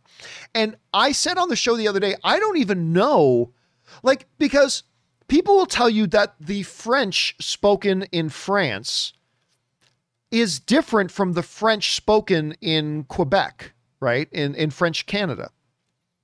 But if somebody from Quebec and somebody from Paris were speaking, they would be able to understand each other. So I was asking, like between people who speak Mandarin and speak people who speak Cantonese, can they still understand each other? And apparently Willow is saying no, they are significantly different. So this is stuff I never even knew before. I never knew this stuff before. I'm getting an education in all this uh, as we uh, as we go forward and move along. Um, uh, let's see here. Uh, where I can't give anything. Okay. Uh, God writes, if Spider-Man isn't in the future Avengers titles, then I'll have to insist that Batman isn't in future Justice League titles. Sorry, it's only fair. My decision is final. Stay, stay filthy, Geo, my favorite son. Well, I mean, I don't think there's an equivalent to that because, of course, um, Spider-Man is not a part of the Avengers in the I mean, we got through the first couple of Avengers movies without Spider-Man even being in the universe. I don't know how you do Justice League without Batman, right? I just don't know how you do Justice League without Batman. That would be that would be an interesting trick to pull. Um, but yeah, anyway, there's that. Okay, last question of the day, guys, comes to us from John Lee, who wrote. Uh, I know Rob has probably seen this already, but did you guys see that the Hot Toys has pre-orders for Wenwu and Shang-Chi figures? Yep, I saw Wenwu is, by the way, Shang-Chi's father in, in Shang-Chi. Uh, everyone, please support Shang-Chi this weekend if you can. I saw it early and it was great. I definitely recommend seeing it in IMAX. Yeah, listen, I don't know if you guys saw these things. Let me see if I can bring this up. Uh, Shang-Chi Hot Toy. Let me see if I can find these. Uh, I'll bring them up if I can. So they just released the look of the um, Shang-Chi Hot Toys, and they look amazing. They look really, really good. Uh, let me see if I can find uh, a couple more of them. This is a good one too. If I can get, yeah. Look at the face sculpt on these things. My God. But here's the thing this is one of the things that stops me from buying new hot toys. All right. Number one, they're just really expensive. Like I can buy a pop for 10 bucks. A hot toy is going to run me about 300. So that's why I really don't buy many hot toys. But the other thing that stops me from buying more hot toys is this. If these were available right now, if if these figures were available right freaking now, that I could jump online, order these figures, and I would have them in a week or a couple of days. That's a fantastic face sculpt. I would buy the hell out of these right now. But you have to order them today to get them in 2023. I'm not kidding. Rob Rob was telling me about this. He put in his pre-order, but you don't get them until 2023. That is what saves me my bank account. I because I remember I was at Comic Con and they had the hot toy for the Endgame Captain America, as well as the Endgame Thor. And I'm like, I'm gonna buy these MFers right now. I'm gonna buy these right now. They were gorgeous and beautiful. And it was gonna cost me like 650 bucks to buy the pair, but I I hadn't spent any money at Comic Con that that year. I'm like, okay, I'm gonna buy these things. These things are gorgeous. So I go up to the guy at the desk. I'm like, I want these two, and they're like, oh yeah, uh, well, you don't actually buy them from us. You can put in the order, and you'll get them in like 18 months. I'm like, get them in 18 months. You son of a bitch. We live in an instant gratification world. And if I can't get my instant gratification, I lose interest. And so, sure enough, I lost interest. And again, so I'm telling you, if I could hop online right now and buy these, damn, it still hurts to stick up my thumb, and buy these right now, and I know I would get them in a few days, I would probably go broke. But knowing that I'm not going to get them for at least a year and a half, it makes me not order this stuff. And that's what saves me. That's one of the reasons why I do not have more hot toys is because you don't get them when you when you order them. You have to wait a year or two years. And for all I know, in a year or two years, I wouldn't even want them. I probably still want these ones. But yeah, that's one of the things that keeps me from buying more hot toys. Number one is the cost, but number two is the fact that you don't actually get them for at least a year once you order them. And I'm like, well, again, I'm too much of an instant. Maybe, maybe that's my problem. That's my problem. But it is still the problem. I, I need the instant gratification that I buy it and I'm going to get it. Hell, I don't even buy things on Amazon anymore unless it's unless it's uh, going to give me prime delivery. It's like two weeks for delivery, and I and I I remove it out of my cart. I don't even. That's how impatient I am. I don't even order anything off Amazon unless it has prime delivery guaranteed within two day delivery. That's how impatient I am to get my instant gratification fix. But anyway, yeah. Yeah, there's that. Anyway, guys, uh, there are still more questions to come from folks like uh, John Lee, or what we just did, John Lee, yeah. Uh, Sam Fisher, Alan, uh, Panos, uh, Super Saiyan, and others. Do not worry, guys. To do a companion video a little bit later today, and we will get all caught up on the remaining questions. But for now, that'll do it for this installment of the John Campea Show. Thank you guys so much for being here and making this show a part of your day. Big thanks to Robert Meyer Burnett for bringing his glory and goodness to the show. And a special thank you to all of you guys who sent in these live comments and questions and super chats. Number one, because you gave us great fun things to talk about. But number two, you supported this channel as you did it. And all of us involved with the John Campea Show, thank you guys so much for your support. In the meantime, guys, Make sure to do the four main things stay smart, stay safe, take care of yourselves, and please take care of the people around you. That'll do it for me, guys. My name's John Campea, and until next time, my friends, bye bye.